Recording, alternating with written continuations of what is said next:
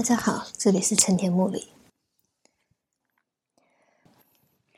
我们现在就回到之前提问的这两个问题。第一个问题是，孟子到底有没有意图陈述或者是确认只认其中一种选项，来作为他所认定的人性事实？换句话说，他有没有在顺性跟强贼啊人性的这个问题上选择了其中的一种？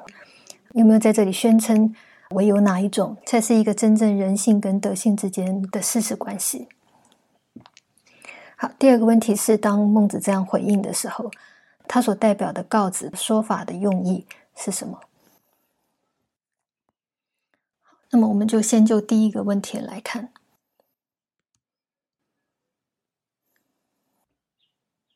我们看一下孟子对告子的回答：“只能顺其柳之性而以为悲圈乎？”将强贼其柳而后以为悲圈也。如将强贼其柳而以为悲圈，则亦将强贼人以为仁义。率天下之人而获仁义者，必子之言夫。这段话，如果我们撇开他的文字的话，而直接就孟子心里怎么想这件事情，当然可以非常确定的知道，孟子绝对反对强贼其柳而后以为悲圈也。这个当然是我们啊读完应该会心知肚明的。反过头来，当孟子这样子去啊对应告子的时候，我们当然也可以啊反推回去，可以知道告子在这个顺性跟强贼性而后以为悲圈的这个两种选项当中，他对这件事情的观法认知，他觉得这整个是一个强贼其流而后以为悲圈，他认为后者才是事实。这个是告子跟孟子在这一段话里面的啊真正立场上面的差异，这个是非常显明的。可是我的问题是在问啊，就他的言辞本身来讲，孟子有没有直接的去标举或指定其中一种为他自己本身的看法呢？历来对孟子这一段话的解释，大概有两个方向。一个方向呢，他们把这个顺其流之性而以为悲圈，换句话顺人性以为仁义的这个选项，视为孟子直接宣示的主张。那么，所以啊，就会出现像我们上次解释说，他们认为其柳这个东西可以作为编织的材料的，而既然能够编织，当然你就可以编织出各种各样的形体出来，不限于它原来直生直长的这种直线线形的这种状态，你可以成为一种圆筒状，你也可以构成一种圆形的这个形貌。这是第一种我们常看到的解释法。那么在这种解释法里面，我们会看到他啊，应该是把这个只能顺其柳之性而以为悲圈乎，将强贼其柳而后以为悲圈也，视为一个孟子对告子举出来的一个类似二选一的提问。这个提问虽然孟子自己没有回答，但是大概就像他们认为其柳可以透过编织来构成悲圈一样。这两个二选一的选项当中，顺其柳之性而以为悲圈是一个自明的答案。孟子不需要自问自答，但是当他一做出这个二选一的选项的时候，高子就应该已经哑口无言了。换句话说，高子没有深思究竟其柳跟悲圈这两个貌似截然不同的形貌之间的关系是如何。高子只注意到两个东西是不同的。可是他却遗漏了对这两个截然不同风貌者之间的关系的考察，也因此接下来的这一句“如将强贼其柳而以为悲圈，则亦将强贼人以为仁义语”，无论是作为问句或者是作为感叹句，它的意思其实都是非常肯定的、非常明确的。那么他的意思是说，如果你在一个摆明的事实，其实是一个顺性的状态底下，却因为你的不察。单单的只是列举两个始末面貌的差异，暗示出这之间的关系是一个强贼性的关系的话，那么你其实是完全错误的。不仅是在齐柳跟悲圈的问题上误判了，你对于人性与仁义之间的关系，也显然是做了一个完全相反于事实的谬误主张。这第一种解释呢，表面上当然从这个呃字面上看来，好像啊也都解释得通，可以一句一句的这样流畅的解释下来。可是，就像我们之前所啊质疑的所说的，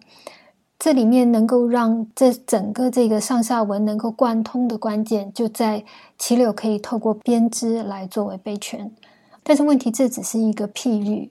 说如果有啊，今天孟子的这几句话能够不断的接续而出的关键只系住在一个个别的特定的一个比喻上，那么他的整个这个论述的力道非常的脆弱，而且没有什么意义。如果人们能够满足于这样的解释，这个其实已经把所谓的思想的反省或分析。当做只是一种言辞的，甚至只是一种作文性的自我感觉良好的产物，我想这个是不太对应真正的实质的思想活动的。那么，所以我们也会看到另外一种也非常常见的解释，它就不在这里特别的突出这个齐柳到底可不可以经由编织来作为悲圈，换句话到底有没有顺性之类的问题，甚至于他们非常紧敏的、非常敏感的，从告子的这样的类比就已经察觉到。假设我们真的落入告子以齐柳啊悲圈来类比人性跟德性的时候，我们必然面对到的强贼的质疑。齐柳跟悲圈确实是两个截然不同的东西。你要让一个东西会改变它的面貌，变成另外一种，无论这个方法是柔性的还是刚性的，无论是循序渐进的还是是一个瞬间的暴力行为，这都已经是对它的改造。换句话说，都是广义的强贼了。那么也因为这样，所以啊，这一整段话的全部用意就将不会再刻意的去强调或主张凸显这个齐柳之性跟悲圈之间的正向的顺性关系，而只是会作为一个对告子前述说法一连串的质疑、诘问，甚至是一种指控与批判，借此来否决、否定强贼人以为仁义这件事情的对确性。这第二种说法是不是就比较没有问题了呢？相对来讲，或许确实是如此。不过，如果我们呃停下来，再稍微仔细一点的去体会字里面的每一个字、每一句话，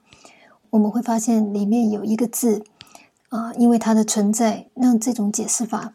跟孟子的意思出现了一些间隙。这是哪一个字呢？我们说这几句话其实都是连番的在对啊告子的批评。换句话说，当他一讲又再讲，他其实是逐步的在加强加重原有的语气，或者在强调当告子这样说的时候，他的影响或者他所指的东西的这个强度会影响到多么重大的地步。我的意思说，这连番的几句话其实是程度上面呈现增强加广的用意的。但是有一个字呢，因为它在这个句子当中，它的存在就让啊这个渐进性的程度上面的越来越强或者越来越广、越来越大的这个进程啊，突然之间被遏制、被终止，使得这个进程突然透露出一种犹豫的感觉。而让孟子的整段话似乎不是态度那么明确啊，立场那么坚定。这是哪一个字？很显然的，就是这个“如将强贼其柳而以为悲圈，则亦将强贼人以为仁义语”的这个“如”。换句话说，在这里突然出现了一种假设的语调。我们先前说这个“只能顺其柳之性而以为悲圈乎”。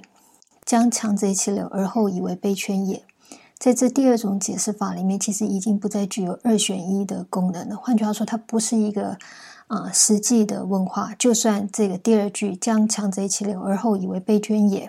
也是一个问话作结的啊句子。它实际上也已经充满了一种明确的啊质问的意味。它其实并不是真的在问告子，在这顺性跟强贼其流之性当中选择哪一个。而是他从一开始，当告子用齐柳跟杯圈来象征、来比喻人性跟仁义的时候，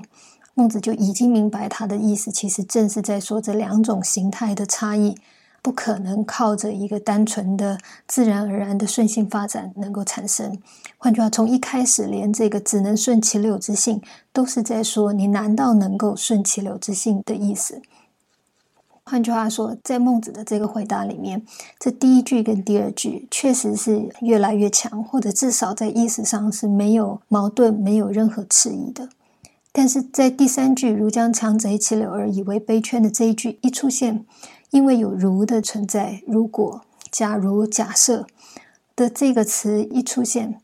孟子的说法就突然之间。啊，好像别人没有攻击他，他就自行的软弱下来一样，自行的退让一步一样的，在对于自己所前面所认定的告子的立场态度都有所迟疑，都有所不确定的意味。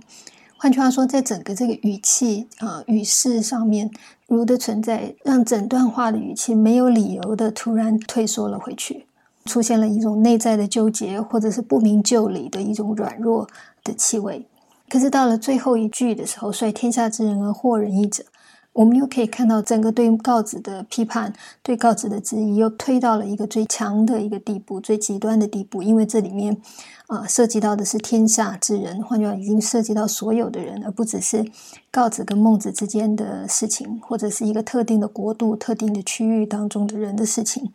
我们可以想象，那个批评的强度已经来到几乎是极致的地步了。所有人几乎无一例外的都会因此而祸害人意，而仇视人意。我我想这个是一个非常极端的指控，一个非常极致现象的一个描述了。那么，所以他的整句话的强度显然也确实已推到了最终的最强的一个地步，最大的地步。那么中间的这第三句，因为如而突然之间的后退，突然之间的软弱，究竟是为什么呢？在之前的解释里头，将没有办法说明。我的意思是说，前述的这第二种的解释法，虽然相对于第一种啊，刻意还要去说七六，确实是能够顺心做出悲圈的这种说法，已经更加的克制，更加的贴近孟子的说话本身，但是它还是有一个细微处是不够顺畅的。这个不够顺畅，也就导致我们对他是不是能够真正作为这整段话的正确的一种解释法产生了存疑。所以，究竟我怎么看孟子的这段回答呢？孟子到底有没有在这里试图表现出一个明确的态度，或者是在顺性跟强贼其性的这个说法当中选择了其中一种来声言这是一种正确的事实呢？我想，如果到了第三句“如将强贼其流而以为悲圈”，都还带着一种假设、假若、如果这种语调的话，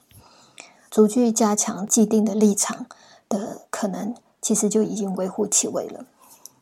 比较可能的情况是什么？是知道则亦将强贼人以为人意语，每一句其实都是孟子所提出来的疑问。在这里面，除了率天下之人而获仁义者，必子之言夫，没有一句话是孟子对自己的立场、对自己对告子的看法直接的主张或表白。全盘的东西都是开放性而空白的去面向告子的。他期望告子借由这些提问来回答问题。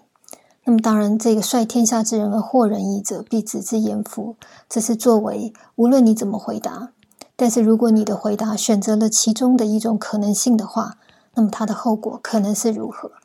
只有在这最后这一句话，他做出了一些提示，期望告子去设想。那么，难道他愿意接受这样的后果吗？如果他愿意接受这样的后果，那么他可以选择某一种可能。可是，就算是这样，这个也都仍然是一个把全部的这个问题的答案啊交回告子的手上。期望由告子自行来决定他的回答是什么的一连串的提问。我们的根据除了最关键性的中段所出现的这个“如”字，导致整段说话一直到最后的结果出现之前，都啊具有一种假设的开放性的意味以外，另外的次要的依据，则是在这个“将强贼其流而后以为悲圈也”，以及“则亦将强贼人以为仁义语”。这两句话的句末语助词“也”跟“与”，在孟子里面也同样都可以做问句的句末语助词。换句话说，这两句话可以完全的作为一种开放的提问，而非单纯的只是一种反诘。但是立场非常鲜明而明确的这种问话，这个从孟子全书对这两个字的用法上可以提供辅证。我们这里就孟子怎么用这两个字，稍微简单的归纳一下。这两个字确实都可以作为一种肯定句的句尾啊。换句话说，这个“也”跟“于”都可以单纯就是一种肯定的语气，甚至是带有感叹性的。但是，他们也曾经多次的被拿来作为问句的语尾。假设我们撇开当中啊那些摇摆在可能具有感叹意味或者疑问意味的这之间在摆荡的这些文句句例的话，就明确可知，绝对是一种问话的例子来看。也这个字最常用的用法就是何也？为什么呢？或者是像在两会王上的时候，这个孟子去见齐宣王，而齐宣王问到了春秋五霸齐桓公、晋文公的事情。孟子就劝他应该要行王道啊，只要以一种保爱人民的方式，那么这其实是能够做得到的。齐宣王对这个东西产生了质疑，所以他就问了他一句：“何由之无可也？怎么样可以知道你有什么理由啊？依据什么知道我可以做得到呢？”类似这些例子都用了“也”来作为它的句尾。换句话说，他们所连接的这种疑问，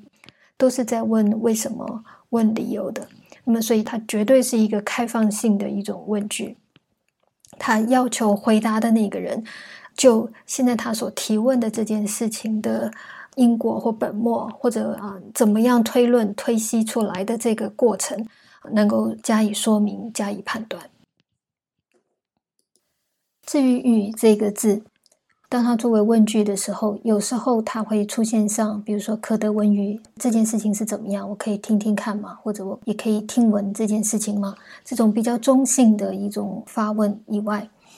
另外有好几次他所配合的发问，都是在一个呃对对话方在说的话，照理来讲不是这样，可是为什么是这样的？类似这种带有疑惑的。带有有出乎意料的，或者对于一个常理的判断有所矛盾、有所差异的时候，所提出来的问话。比如说，我们刚刚呃提到的这个梁惠王上跟齐宣王的这一段对话里面，孟子提到一个过去齐宣王曾经做过的事情，这个是一个在孟子里面非常有意思的故事，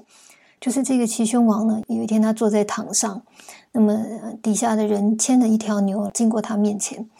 可是这头牛呢，一直不停的在发抖。那么，所以啊，齐宣王看到以后，他觉得非常惊讶，而且他他感觉非常疑惑，而且他不忍心，所以他就问这个牵着牛过去的人说：“这个牛到底是现在带去哪里，要做什么？”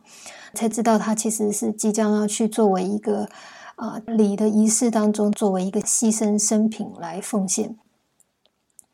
那么。这个齐宣王就不忍心了啊，他就说：“你把它放掉吧，他看起来非常的无辜，无辜就要这样送死。”因此就下令放掉。那么，可是这个在准备这个仪礼的下属就问了：“那难道我们就不进行等一下要做的这个仪式吗？”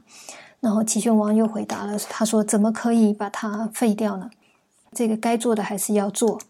你用羊来代替好了。”的这个故事。那么，在这段故事的描述当中。牵牛的人所问的这个“然则废心中语”，就是难道就要废掉这个礼的这一句问话？它的语尾助词用的就是“鱼”，带有一种难道或者跟一个正常状态不一样的时候，他就用了这个“语”来请示齐宣王的意思。又或者是这个同一篇里面孟子的这些问话，比如说“今恩足以及禽兽，而功不至于百姓者，独何语？”啊。就是你今天能够对这个禽兽，刚刚的那头牛，你能够施恩给他，你能够宽纵他，那么可是你为什么对于你的百姓却不这样做的？这个独何语？换句话说，为什么你明明做得到，可是你却单独的对呃真正仰赖于你的这些人民百姓，你你却是这样子？照理来讲，你可以，可是你你却不可以的理由，你的原因。这个也是一个照推论，他应该可以做到，可是他却反常的没有做的时候，对这个现象的提问也用于。那么或者是在最后这个啊，齐宣王说他有很多欲望，他的欲望有多大，而且想要实现。孟子就问：那你的欲望是什么东西呢？难道唯一肥甘不足于口欲？就换句话说，这些在食物口欲上面的享受，难道你有所不满足吗？难道你不够吗？那么这当然是因为他作为一个君王，他能够享用的美食的丰腴程度，当然是绝对没有不足的可能性的。那么，所以唯肥甘不足以口鱼的这个问话，你难道还不够你吃吗？我还不够美味，还不够满足你的口腹之欲吗？的这个问话本身也是在对一个照理来讲不是这样，但是啊，难道你还有问题？你还有不同的情况的一种问话？换句话说，这个语在作为问句的这个语尾的时候，它可能可以是相对中性的，可是它也有可能在设问的那个问题本身是一个违反常态或者我们一般的推论的情况底下的时候，对这件事情产生了疑惑，那么就会用语来作为这个问句的最后的疑问语气。好，那么既然“也”跟“与”两个字。都可以作为问句的结尾，而且它们所关联的问句都是开放性的问题。那么，我想这第三种的解释方案应当就能够成立。也只有这一种解释，能够让孟子的这一段说话在语气上能够完全顺畅，也没有任何不明所以或者多余的转折。好，可是问题也就在这里了：这样解释有什么意义呢？这样的解释也可能令人产生疑惑的原因是，这既然是一场变难，而且实际上孟子整本书也只用了告子上六章的篇幅，那么这第一章占了其中的六分之一。可是，如果孟子在这一段辩论当中，他却不提出自己的看法，却舍弃了对自我主张的阐述，不把握这个机会来对自己的论点做更多的辩解跟说明。那么这样的辩论还有效果吗？它有什么用意呢？或者是如果它有效果，它的效果究竟发生在什么层面？一个什么都没有说的回应，一个没有真正增加内容的回应，它的意义在什么地方？在这第一回的论辩之中，有关于人性或者有关于性善，是否真的从头到尾没有呈现过？是否因为孟子啊舍弃了这个自我申诉、自我阐述的机会，而从头到尾没有现身过？这一章究竟宗旨是什么？究竟为什么要放这一场异变、这一场对话在这里？人性论究竟是怎么回事？有关这些问题，以及连同我们现在还没有回应的上次所提出来的第二个问题。当孟子这样回应的时候，他所明白的告子的用意何在的这个问题，我们就在下一讲再继续。